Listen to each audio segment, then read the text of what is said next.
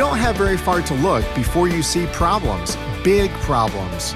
Trent Griffith says the Bible, though, has an explanation. What's wrong with the world? The answer to that question is this sin. It's awful and it's contaminating everything.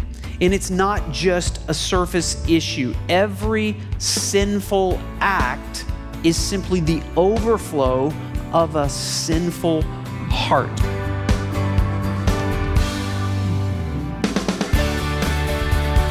Welcome to Resonate with Trent Griffith, Senior Pastor of Gospel City Church in Granger, Indiana.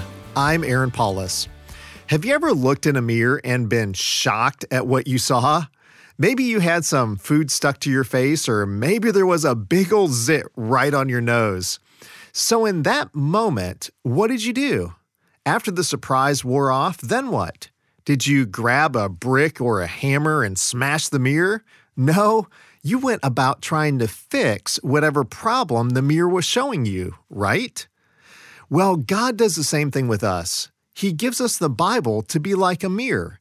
It shows us where our problems are, and the more that we gaze into that mirror, the more problems we often see in ourselves. But you know what? That's a good thing.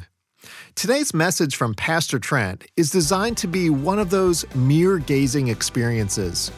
So let's ask God to help us listen carefully and with an open mind as we hear today's message. Here's Pastor Trent. Let me ask you to open your Bibles to Ephesians chapter 2. We are going to start a brand new series, and the name of the series is called Breath Taken. And if I do my job correctly in the next few weeks, and you do your job correctly in the next few weeks, at moments throughout the service, we should actually hear some audible gasps as your breath is taken away by the reality of what we're about to read. Do you remember the first time you rode a roller coaster? You remember going over that first hill and having your breath taken away? You see, some things uh, take your breath away that are absolutely awesome like a, the thrill of going over the hill of a roller coaster. How many of you remember, ladies, let me just try this out on the ladies. How many of you remember when your husband proposed and he pulled that ring out and he got down on the knee and you did what? Uh, it took your breath away, didn't it? That was a breathtaking moment. Or some of you remember the excitement of finding out uh, that you were going to have a baby or your first grandchild. It was a breathtaking moment. I remember a moment where Andrea and I were flying out to Seattle, Washington to do one of our family life weekend to remember marriage conferences. And, and uh, we'd never been out to Seattle, and it was a long flight out there, and the flights got delayed, and the weather was bad, and we got in really late. And we had a bad cab ride. We just got to the hotel exhausted and just kind of flopped into bed. The next morning, we woke up and we opened the blinds to the window, and the sun was beaming in, and off in the distance, you could see Mount Hood. It was actually Portland, Oregon, now I think about it. It is Mount Hood there. And, uh, and it, it was a breathtaking moment. And we just, oh, the beauty of that moment was, was absolutely breathtaking. Some things are breathtaking that are awesome, other things are breathtaking that are awful. Remember seeing those planes fly into the World Trade Center on 9 11. It was a breathtaking moment. Or some of you can remember when your children were little and walking across the floor late at night in a dark room and stepping on a toy. That's a breathtaking moment as well. Um, others of you remember unexpectedly biting into a habanero pepper in the middle of an otherwise unremarkable meal, and that was a, a breathtaking moment. Uh, I remember uh, a time about nine years ago or so. Uh, I was in Charlotte, North Carolina with our family. We were with Life Action Ministries doing a, a summit, and my uh, phone rang, and it was my mother on the other end of the line about nine o'clock in the morning. She had woken up that morning and found that my father had passed away unexpectedly. It's a breathtaking moment. And so, what we're about to see is something that is in the category of absolutely awful. And if I do my job right, you do your job right, there should be a breathtaking gasp when I read Ephesians chapter 2, verse 1. Let's read it together. And you were dead in the trespasses and sins All right? Either I didn't do my job correctly or you didn't do your job correctly. Let me read that again. Here it is. And you were dead in your trespasses and sins. That ought to take your breath away. It continues in verse 2 in which you once walked following the course of this world, following the prince of the power of the air, the spirit that is now at work in the sons of disobedience, among whom we all once lived in the passions of our flesh, carrying out the desires of the body and the mind, and were by nature the children of wrath. like the rest of mankind. We're going to stop there. We're just going to go through the first three verses of chapter 2 tonight. I'm going to give you a little warning here. This message will not resolve. We will leave feeling awful if I do my job right and you do your job right. Today, we're going to examine the absolutely breathtaking reality that our sin is awful in the eyes of God, and it ought to take our breath away. We're going to answer three questions. Here are the three questions What is sin? Number two, what tempts me to sin? What's so enticing about it? And then number three, what does sin do? Are you ready to jump into it? We need some answers to those questions, okay? So, first of all, what is sin? And we've already kind of said this, but sin is awful. And we spelled it that way because it, we're looking for a deeper awe around the reality of sin. Now, remember the context of what's happening here. This is a real church and a real place, the city of Ephesus, and a real person. Paul is writing back to a group of people who once did not have faith in Jesus Christ, and now they have faith in Jesus Christ. Their sin has been forgiven. Their pardon has been secured. He's reminded them in the first chapter of what their true identity is chosen forever, child of God, sealed with the promised Holy Spirit, guaranteeing their inheritance forever. He's reminded them of their identity, but do you see what he does in the first verse of chapter 2? He reminds them what they once were.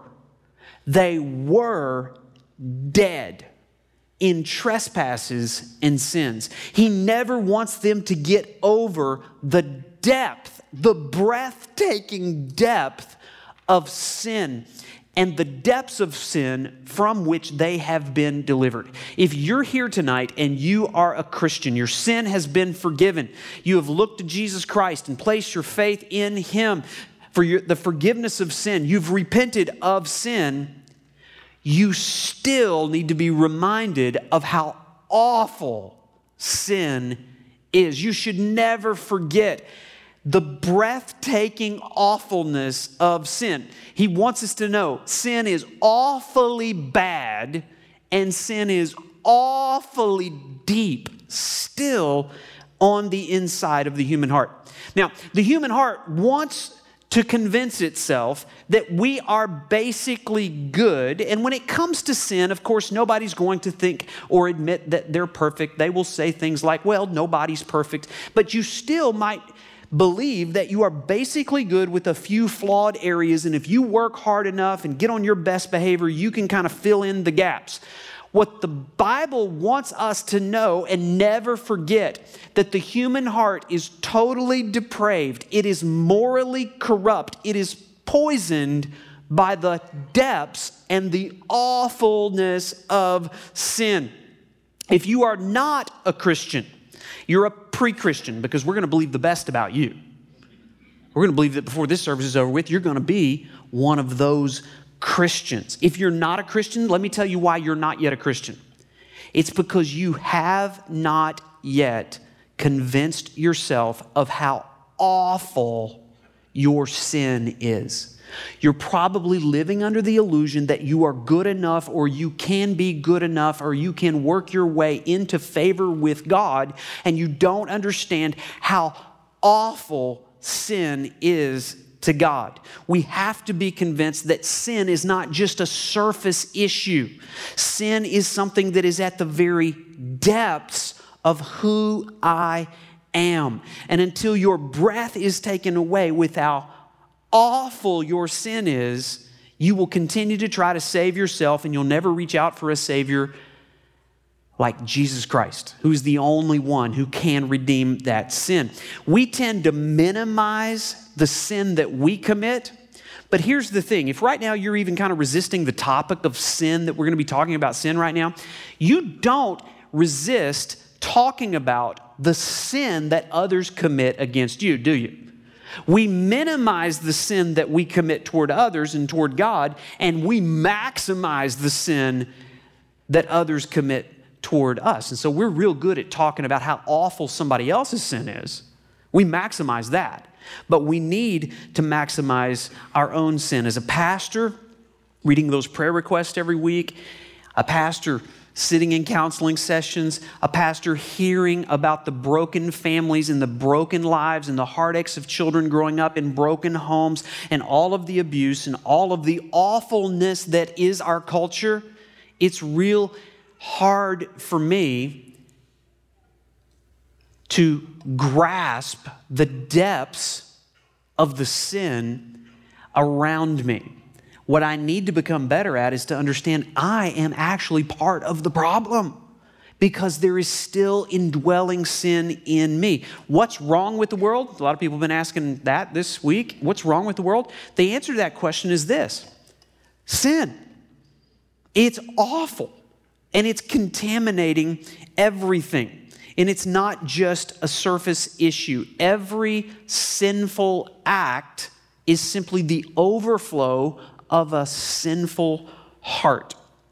A couple of years ago, I was in Milwaukee, and uh, again, we were doing a family life marriage conference there, and I'd driven my car there, and I'd parked it in downtown Milwaukee, and what I thought was a place where you could pay, and apparently it was like a 24 hour thing, and I got there like at the 25th hour, and I already had a parking ticket on the car was not real happy about that, but I didn't feel a whole lot of guilt about that. I didn't feel like it was really all that awful. But the reality was is I was guilty of a crime. The problem with so many of us is we treat sin like it's a parking ticket, that it's a minor violation.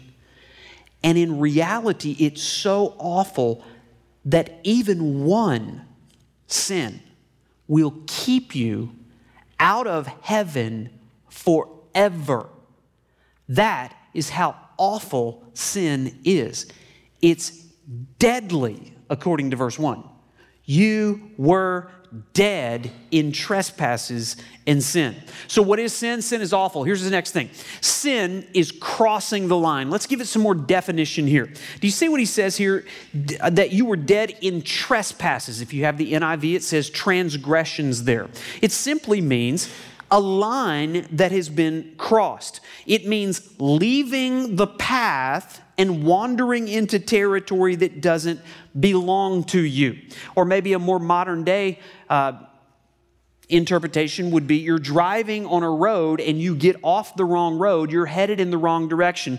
Let me just try this out. How many of you men have ever been lost while driving a car? I am shocked that you were honest enough to admit that in church because that's never once happened with your wife, has it? You've never admitted that. And you know, you've got your wife there telling you, I think if you take this road back over here and why don't you check, why don't you, you know, and it's real hard for us to admit that we've gotten off the road. So, men, to properly understand sin, all you have to do is when you have gotten off the road that you're supposed to be on and you're on a road where you do not belong, all you have to do is turn to your wife and say, I have sinned. Because that's what sin is. You've gotten off the path and you've wandered into territory that doesn't belong to you. You've crossed a line. Like a no trespassing sign, God has held up for us boundaries where it is unacceptable for you to cross the line. And probably the most famous of those no trespassing signs is found in Exodus chapter 20, and he gives us 10 of them. Maybe you've heard of them.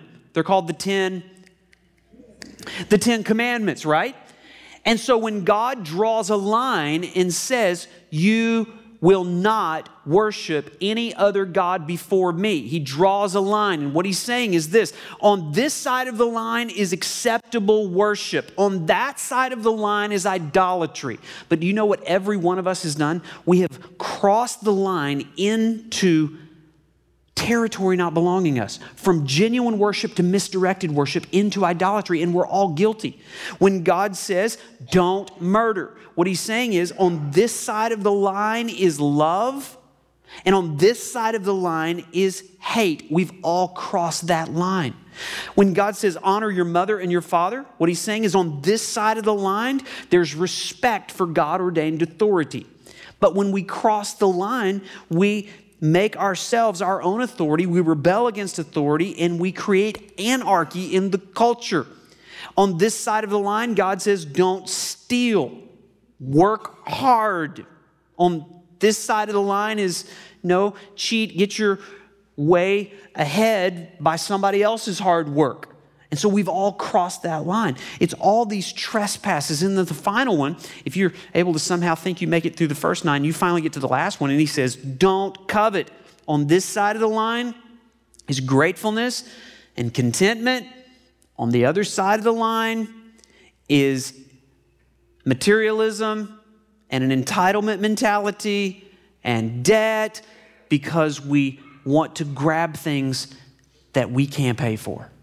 And so all of us have crossed this trespass, this, this transgression, these trespasses, and all of us have sinned. They're God's legal boundaries, and it should bring a breathtaking awareness of where we are when God shows us that sin.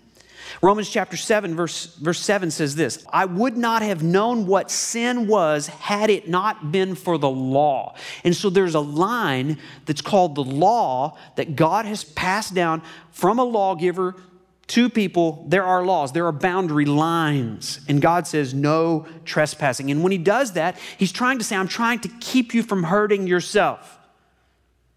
And if you choose to cross the line and you see things start to disintegrate in your family and in your heart and in your character and your integrity, what God is saying, you choose to cross the line, you, you get the consequences. Choose to sin, choose to suffer. God wants us on the right side of the line. Sin is crossing the line. Not only that, sin is missing the mark. You see the next word there? And you were dead in trespasses and sins. It's plural. It's talking about activity, things that we do, sins of commission, but also sins of omission, things that we've left undone. A lot of us think, I haven't done a whole lot of bad stuff in my life. Yeah, but think about the good stuff you've left undone. James chapter 4 verse 17 says, "Whoever knows the right thing to do and fails to do it, to him it is sin." It means missing the mark. In Bible times, the most effective weapon that anyone would have would be a bow and an arrow. And so, for target practice, they would put a bullseye up with concentric circles. You've seen a bullseye. And the archer would take target practice. And if he hit the bullseye, everybody would cheer for joy. If he didn't hit the bullseye, if he was off, do you know what he would say? He would say, I have sinned. I missed the mark. Now, the problem of the human heart is this. Even as I give that analogy, you're probably agreeing, like, yeah, I've missed the mark by a couple of inches. And we have this picture of ourselves working really hard to hit the bullseye. The reality is, we're not even aiming in the right direction. We have flaming arrows and we're trying to burn down the world. That's the problem of the human heart. So it's crossing a line, it's missing the mark. But I want you to understand something. That's not our biggest problem. My biggest problem is not that I have missed the mark. My biggest problem is not that I have crossed the line. My biggest problem is that I despise the mark and I hate the line.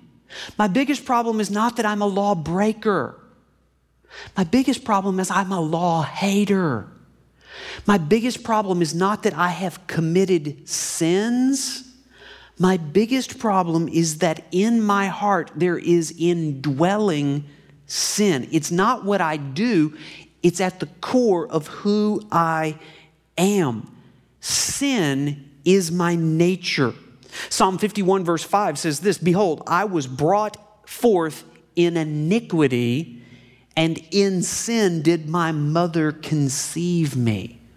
From my very first breath, in my heart, there was sin contaminating everything I do. I am not a sinner because I commit sins. I commit sins because I am a sinner. What is sin? Sin is awful. Sin is crossing the line. Sin is missing the mark. Here's the next question What tempts us to sin? Why? If, if sin is so awful, why is why am I so attracted to it? Well, this verse tells us in verse 2. It says, In which you once walked, following, first of all, the course of this world. He's about to introduce us to a triple tyranny. There are three slave masters, there are three wardens, three prison guards that keep us in bondage to sin. The first one he mentions here is the course of this world.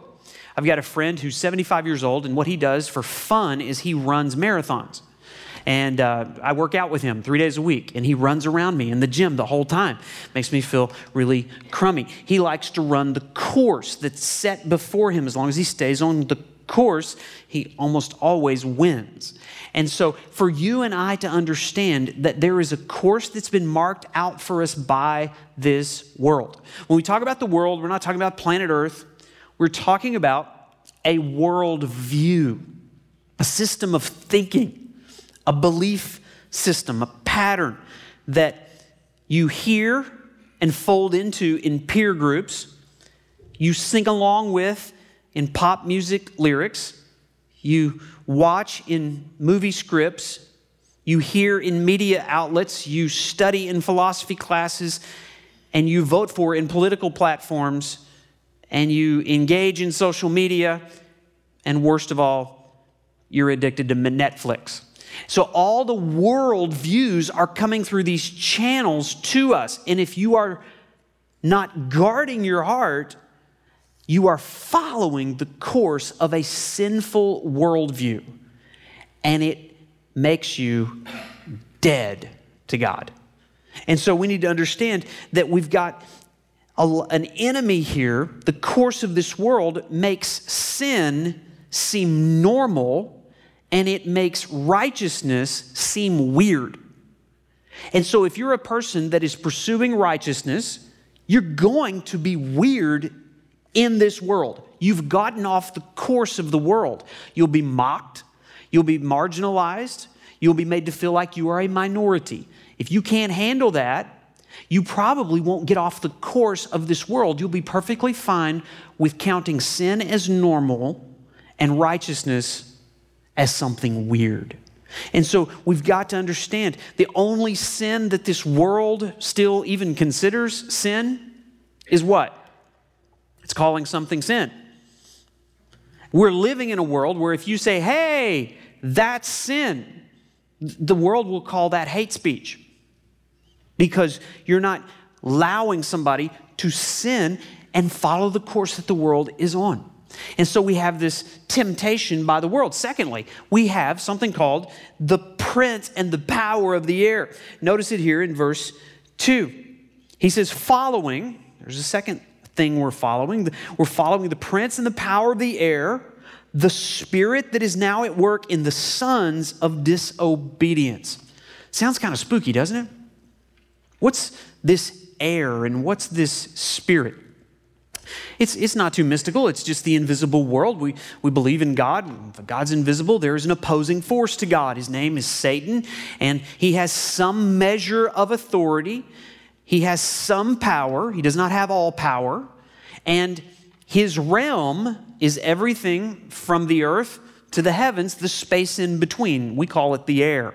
And so he is the prince of the power of the air. Notice that is at work. There is something working to get you addicted to sin. It's a spiritual power. And it's at work in what he calls the sons of disobedience. And again, another definition of sin is, is disobedience we know that evil existed before the Garden of Eden. Evil existed before Adam and Eve were created because Lucifer, a created angelic being, swelled up with pride in his heart in the throne room of God, and he said, I want to make myself like the Most High. We read that in Isaiah. And then, of course, God kicked him out of heaven and kicked him onto the surface of the earth. If I were God, I would have chosen another planet, but that, I'm not God. That's not an announcement. So here we are occupying the same space as Lucifer, now Satan, who is still doing today the same thing that he was doing on the day that he was kicked out of heaven. He's leading a rebellion against God, and he wants to take you and your family with him.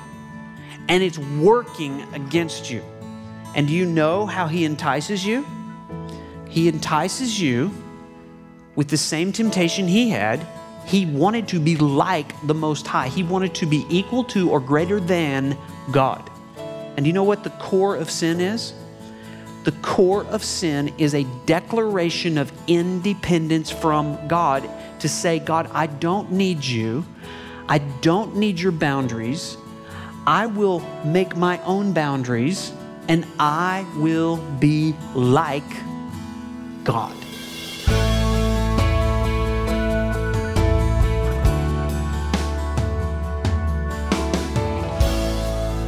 Well, the good news can't be good until we first understand how bad the bad news really is. Trent Griffith is helping us see just how desperate things really are. And he'll finish the message next week right here on Resonate. Sin is never a fun topic, is it? But we can't just skate past it. If you're feeling the weight of your own sin pressing down on you right now, you need to ask Jesus for help. Tell him about your sin and then realize that the solution to your sin problem can't come from within yourself. It has to be given to you by God.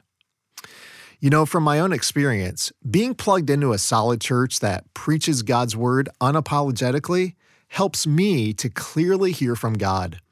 And if you're searching for a church family, I'd encourage you to look into Gospel City Church.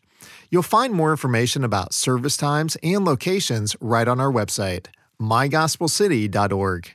Again, that's mygospelcity.org. And be sure to follow us on Facebook for more great content from Gospel City Church. You know, examining sin can make us feel hopeless, but next week on Resonate, Pastor Trent will show us that there's actually a lot of hope in that. So tune in next time for Resonate. Well, thanks for listening today. I'm Aaron Paulus, and my prayer is that God's Word would resonate in your heart this week. Resonate with Trent Griffith is a radio and podcast ministry of Gospel City Church. Visit us online at mygospelcity.org.